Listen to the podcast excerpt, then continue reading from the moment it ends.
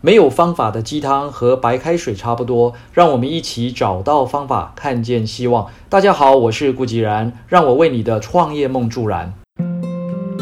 有人说，年龄带来的压力不是来自身体，也不是来自心理，而是来自于无法跟上年龄的衣服、房子和车子。这个讲法很现实，也很残酷，但我们也不能说这样讲不对。二十岁的时候，因为年轻，所以即使没有上得了档次的配备也无妨。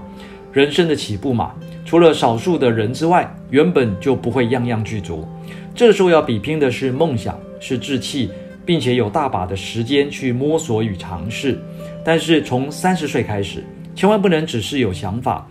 这时候的年纪啊，虽然不算大，但已经是而立之年。而立不一定是成家立业，而是确定了人生立足发展的方向，在某个领域呢，持续朝向自己想要的生活努力。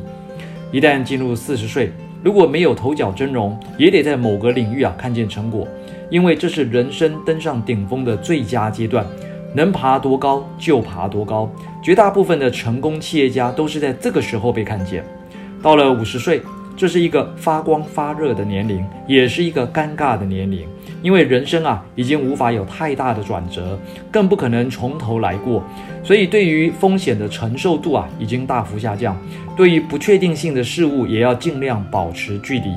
所谓持盈保泰，就是这个阶段最佳的心态与模式。讲到这里，似乎有点僵化、灰色、无奈，但其实人生就像是一个棋盘，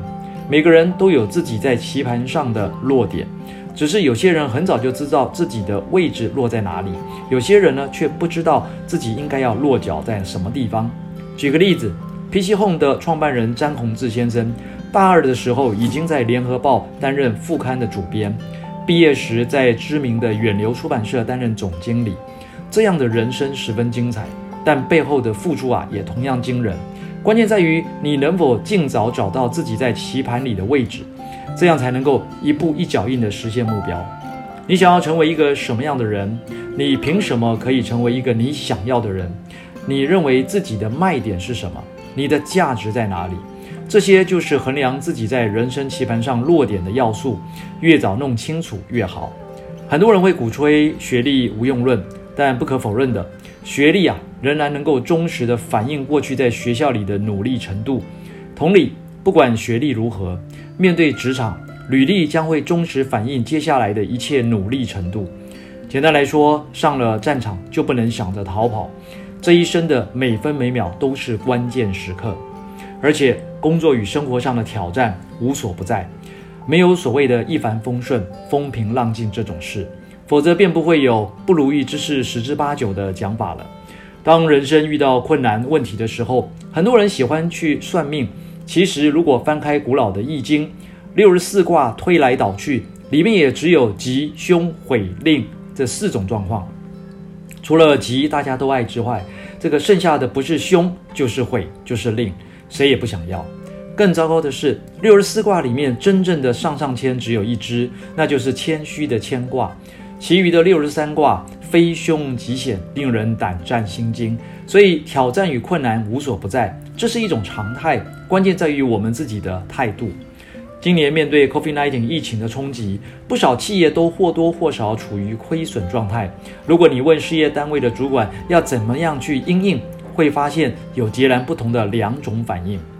一位主管在董事会里报告同业的状况，很认真地把所有只要沾得上边的对象啊都讲了一遍，目的只有一个，就是想告诉董事们，该事业单位的大幅衰退是合理的，但就是没有只字片语告诉大家剩下的半年要如何弥补及因应，更别提至少未来两年都会处于疫情下，在这位主管身上完全看不到任何希望。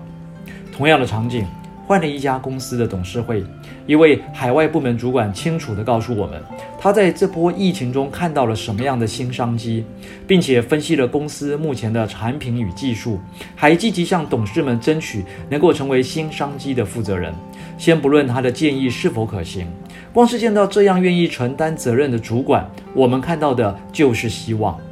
人生的希望不是从天上掉下来的，人生的希望全来自于我们自己的态度，不同的态度导致不同的结果。很多事情的道理都是相通的，我们对什么事情付出越多，获得的回报就越多。信心来自决心，决心来自态度，什么样的态度造就什么样的人生。所以人生不如意之事其实不是坏事，因为这些都是我们翻身向上的机会。